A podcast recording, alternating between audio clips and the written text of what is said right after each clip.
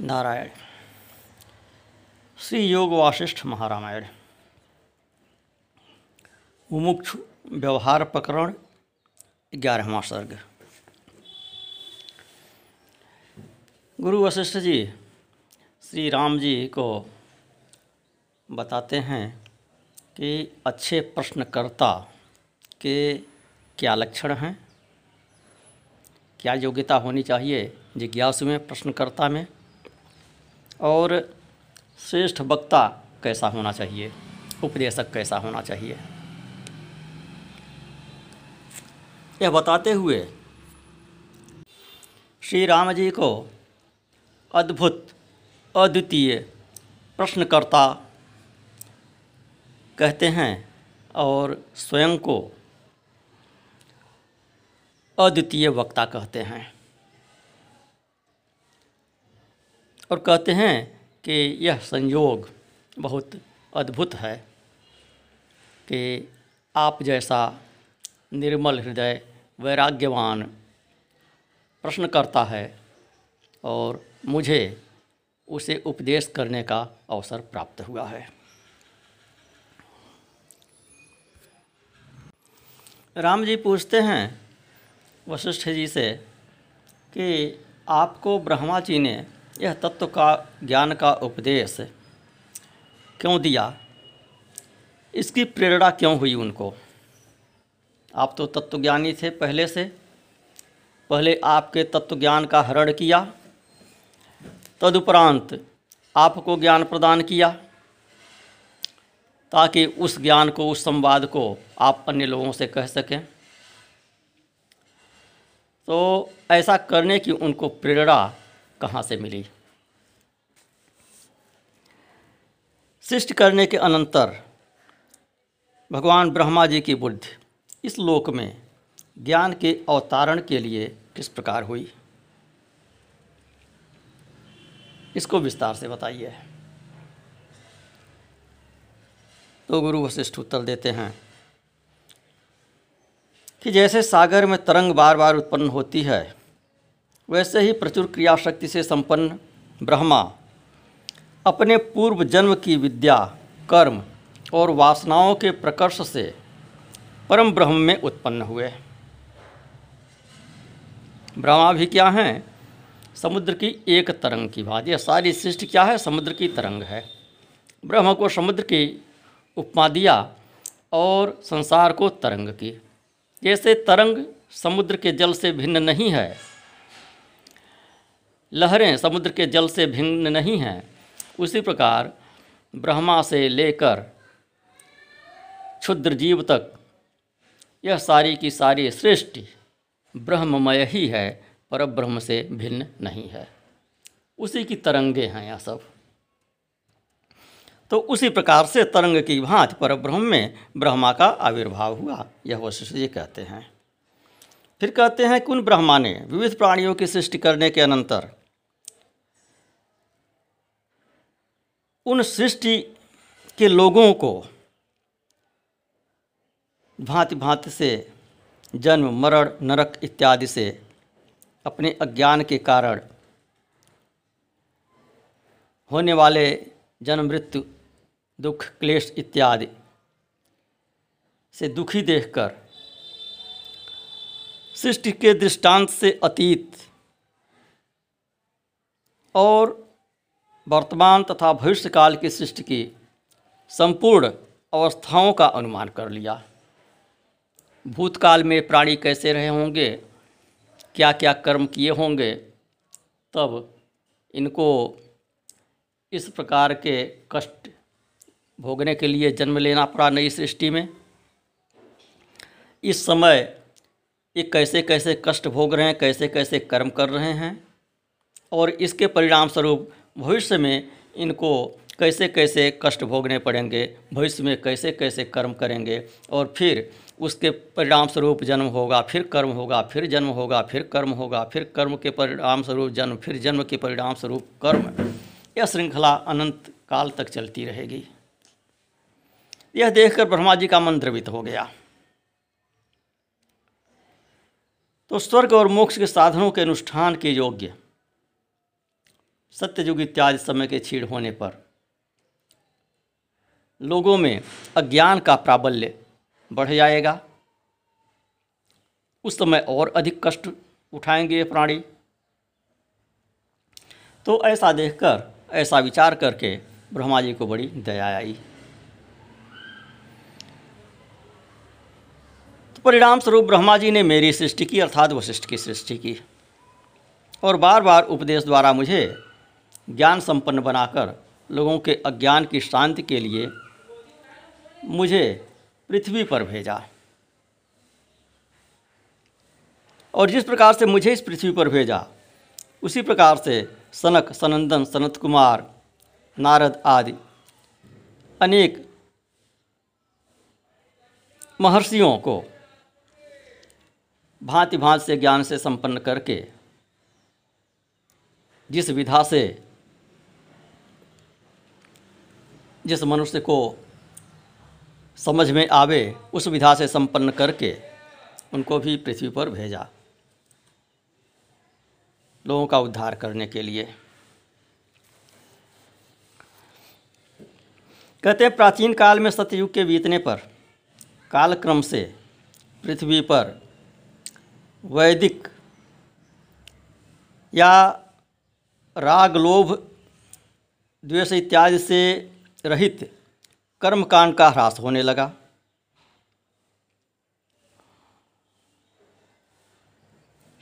उसका ह्रास होने पर कर्मकांड के संचालन और मर्यादा के रक्षण के लिए ब्रह्मा ने पृथक पृथक देशों का विभाग कर राजाओं की कल्पना की। या ऋषियों ने कल्पना की। राजाओं की धर्म का ह्रास होने पर राजाओं की कल्पना की गई। तो पृथ्वी में राजाओं की कल्पना होने पर राजाओं और प्रजाओं के धर्म का नियंत्रण करने में समर्थ। स्मृति शास्त्र और यज्ञ की विधि के प्रतिपादक श्रौत सूत्र और गृह सूत्र तथा श्रौत गृह प्रयोगों का धर्म, अर्थ और काम की सिद्धि के लिए निर्माण किया गया।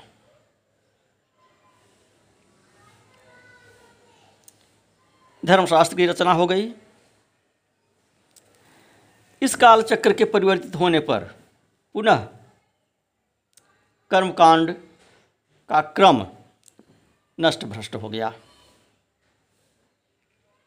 लोग भोजन मात्र की चिंता करने वाले विषयों की चिंता करने वाले विषयों के अर्जन में तत्पर हो गए। तो जब वैदिक कर्मकांड का ह्रास हुआ लोग स्वार्थ परायण हो गए। तो लोगों की आवश्यकताएँ बढ़ीं। भोग विलास की तरफ़ प्रवृत्ति हुई। भोग विलास की सामग्री जुटाने में प्रवृत्त हुए। उसके लिए धन की आवश्यकता थी, धन संग्रह के लिए प्रवृत्त हुए। फिर एक दूसरे से राग द्वेष हुआ। प्रतिस्पर्धा हुई। लड़ाई झगड़े बढ़े। युद्ध बढ़े। जब लोगों में परस्पर युद्ध होने लगे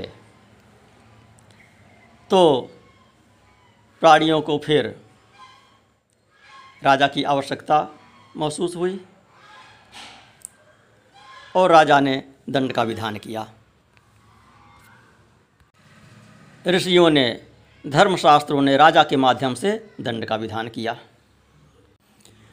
लोग देह को ही आत्मा समझ बैठे। जब देह को ही आत्मा समझने लगे, तब समाज में लड़ाई झगड़े बढ़े, विवाद बढ़े। तो वशिष्ठ जी कहते हैं कि इस अज्ञान जन्य दीनता को दूर करने के लिए हम लोगों ने ज्ञानवर्धक दर्शनों का उपदेश किया। अध्यात्म विद्या का उपदेश किया। और इस अध्यात्म विद्या का उपदेश सबसे पहले राजाओं में हुआ। पहले राजाओं के प्रति इसका उपदेश किया गया। तदनंतर इसका अन्य लोगों में प्रसार हुआ। तो इसी कारण से इस विद्या को राज विद्या भी कहा जाता है। योग वाशिष्ठ की जो विद्या है, इसे राज विद्या कहा गया है। श्रीमद् भगवद गीता में भी राज विद्या का ही प्रधानतया उपदेश है।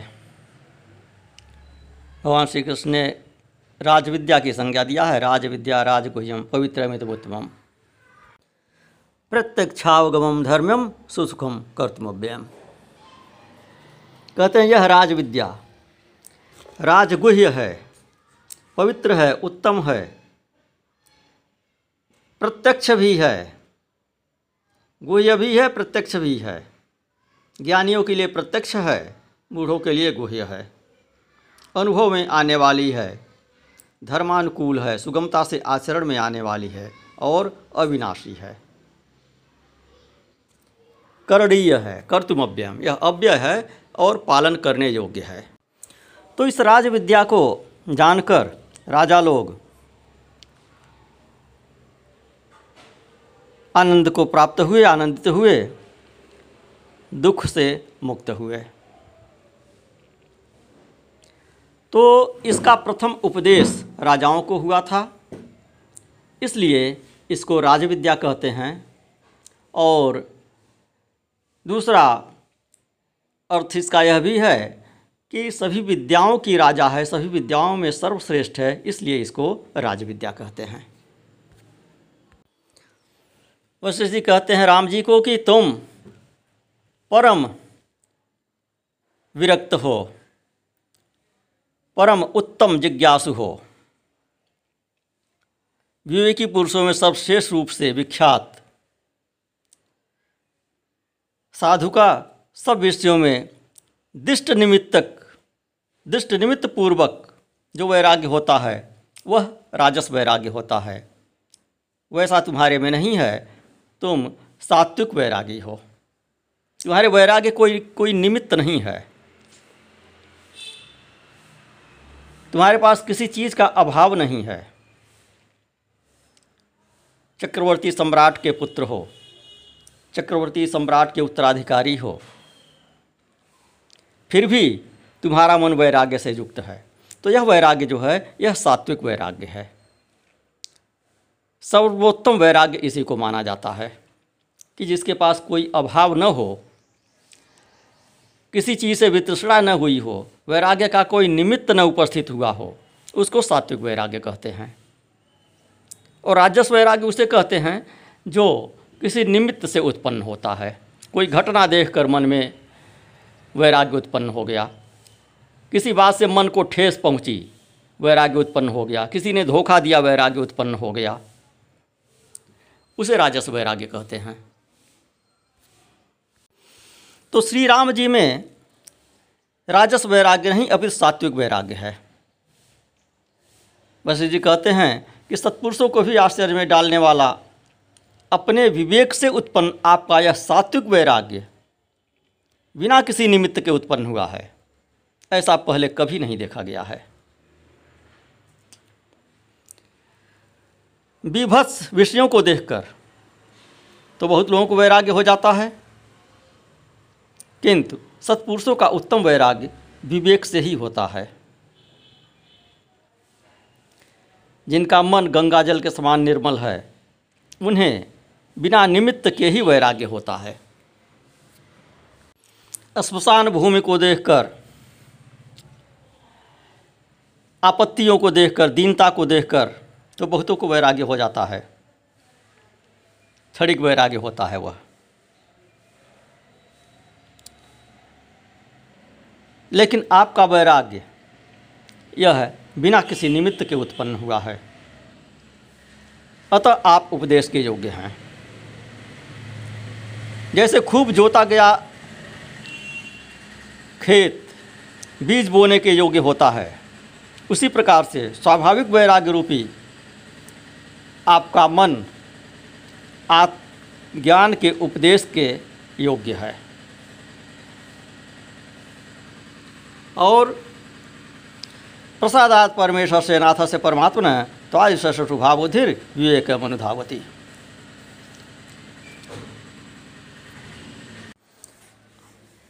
आप में जैसी बुद्धि उत्पन्न हुई है, ऐसी अद्वैत बुद्धि ईश्वर की अनुकंपा से ही लोगों में उत्पन्न होती है। भगवती पार्वती जी सहित भगवान महादेव जी के प्रसाद से ही बहुत जन्मों के पश्चात अध्यात्म ज्ञान होता है। ईश्वरानुग्रहादेव पुंसाम अद्वैत वासना। लोगों में अद्वैत की वासना ईश्वर की कृपा से होती है। बहुत जन्मों के उपरांत होती है। भगवान श्री कृष्ण भी भगवद गीता में कहते हैं, बहु नाम जन्म नामनते, ज्ञानवान माम प्रपद्यते। बहुत जन्मों की साधना करते करते तब व्यक्ति में ज्ञान उत्पन्न होता है और तब वह मुझे जान पाता है और मुझे प्राप्त करता है। तो प्रभु श्री महादेव की प्रसन्नता से आप ऐसे सज्जनों की शुभबुद्धि विवेक की ओर अग्रसर होती है। तमितम वेदानुवचन ब्रह्मणा विविधिशंति यज्ञेन दानेन तपसा नाशकेन। उस परमात्म तत्व को ब्राह्मण लोग वेदाध्ययन से, यज्ञ से, दान से, अविनाशी तप से जानने की इच्छा करते हैं। और यह सब करने के उपरांत ईश्वर की कृपा होती है, तब वेदांत में वासना होती है, तब वेदांत जिज्ञासा होती है। इस संसार की सृष्टि विषम और असीम है। देहाध्यास से युक्त प्राणी, अर्थात जो देह को ही सब कुछ समझते हैं, देव को ही आत्मा आत्मा समझते हैं। ऐसे प्राणी, ऐसे मनुष्य भी कृम कीट पतंगों की भांति हैं। और अनंत चक्र में भ्रमण करते रहते हैं, कष्ट के अनंत चक्र में। इससे छुटकारा तभी मिलता है जब ज्ञान होता है। विवेक की लोग ज्ञान रूपी नौका से ही सुदुस्तर इस संसार सागर को क्षण भर में पार कर जाते हैं। संसार रूपी सागर से इस जीव को पार कराने वाले ज्ञान रूप उपाय को विचार अभ्यास में तत्पर होकर विवेक वैराग्यताय से, युक्त बुद्धि से एकाग्र होकर सुनिए। साधु संतों में जो शीत, वात, धूप इत्यादि दुख द्वंद्व सहन करने की शक्ति आती है इनका जो सहन करते हैं, वह ज्ञान युक्ति से ही सहन करते हैं। अन्य किसी उपाय से नहीं। जैसे अग्नि की ज्वालाएँ तीड़ को जला डालती हैं, वैसे ही मूढ़ पुरुष को पद पद में दुख चिंताएँ प्राप्त होती हैं और जला डालती हैं। किंतु वे ज्ञानी का स्पर्श नहीं करती हैं। महाभारत में भी कहा है। शोक स्थान सहस्राणी हर्ष स्थान शतान च, दिवसे दिवसे मूढ़ आविशंति ने पंडिता कि प्रतिदिन हज़ारों निमित्त उपस्थित होते हैं शोक करने के, सैकड़ों निमित्त उपस्थित होते हैं हर्ष करने के। ये दोनों ही अनित्य हैं शोक और हर्ष, सुख और दुख। दोनों ही क्षणिक हैं। किंतु मूढ़ लोग इनमें आविष्ट हो जाते हैं, इनसे आविष्ट हो जाते हैं। आविशंति ही मूढ़ानी। दिवसे दिवसे आविशंति मूढ़ानी और पंडितों को नहीं। हर्ष स्थान सहस्राणी शोक स्थान स्थान से दिवसे दिवसे मूढ़म आविशंतिन पंडितम। जो ज्ञानी हैं उनको ये आविष्ट नहीं करते। मूढ़ लोग इसी में, दुख में, सुख में निरंतर डूबते, उतराते रहते हैं। जिसने ज्ञातव्य वस्तु जान ली है, ज्ञान उत्पन्न होने के उपरांत यहाँ उपमा देते हैं कि जैसे वर्षा काल में भीगे हुए वृक्ष, वर्षा हो रही है, वृक्ष भीगे हुए भी हैं, उस समय वे आग से प्रभावित नहीं होते हैं, उनको आग नहीं जला पाती है। तो उसी प्रकार से जो ज्ञान की शीतलता से आप्लावित हैं, उन पर सुख दुख का प्रभाव नहीं पड़ता है। दुखों से उन्हें कष्ट नहीं होता है। शारीरिक और मानसिक पीड़ा रूपी बाउंडर से परिपूर्ण संसार रूपी मरुस्थल में प्रसिद्ध वायु के तेज चलने पर भी तत्वज्ञानी पुरुष कल वृक्ष की तरह उखाड़ा नहीं जा सकता, पीड़ित नहीं होता। इसलिए तत्व ज्ञातुमतो यत्ना धीमानेव धीमता, प्रामाणिक प्रबुद्धात्मा प्रष्टव्य प्रणयान्वितम। तत्व ज्ञान के लिए बुद्धिमान मनुष्य को श्रुति आदि प्रमाण देने में अति कुशल, आत्मतत्वज्ञ, बुद्धिमान पुरुष से ही उसका अनुसरण करते हुए, साष्टांग प्रणाम करते हुए, सेवा करते हुए, शुश्रूषा करते हुए प्रत्रपूर्वक विनय करके प्रश्न करना चाहिए। हर किसी से प्रश्न नहीं करना चाहिए।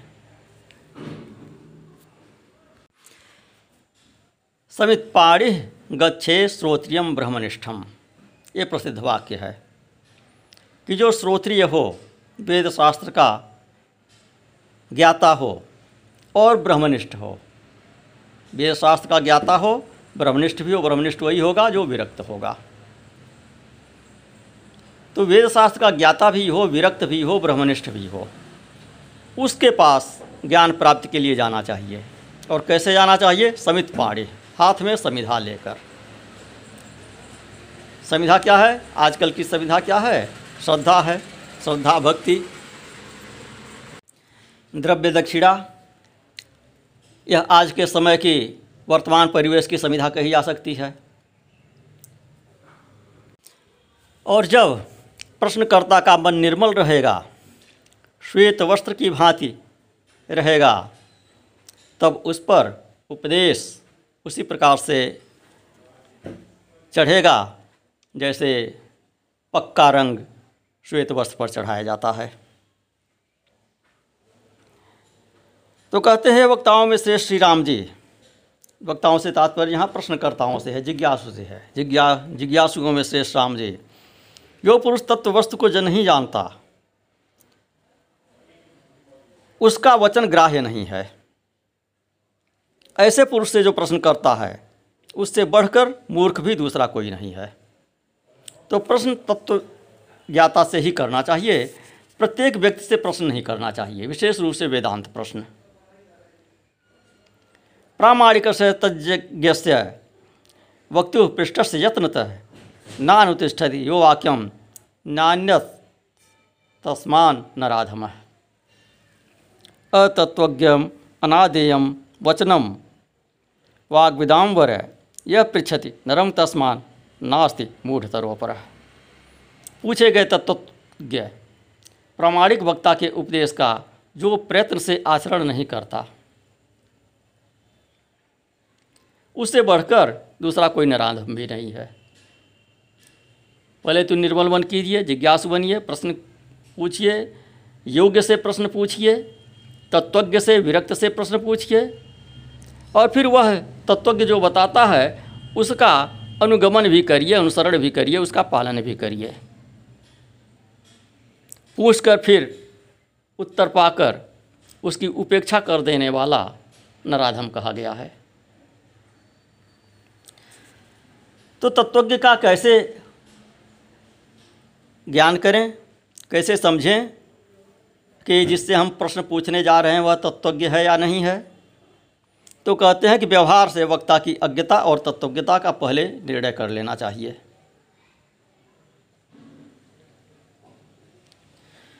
जो मूर्ख प्रकृष्ट वक्ता का निर्णय किए बिना ही प्रश्न करता है, वह अधम प्रश्न करता है। और वह आत्मज्ञान रूप महान अर्थ का पात्र नहीं हो सकता। उसे कभी तत्वज्ञान प्राप्त नहीं हो सकता।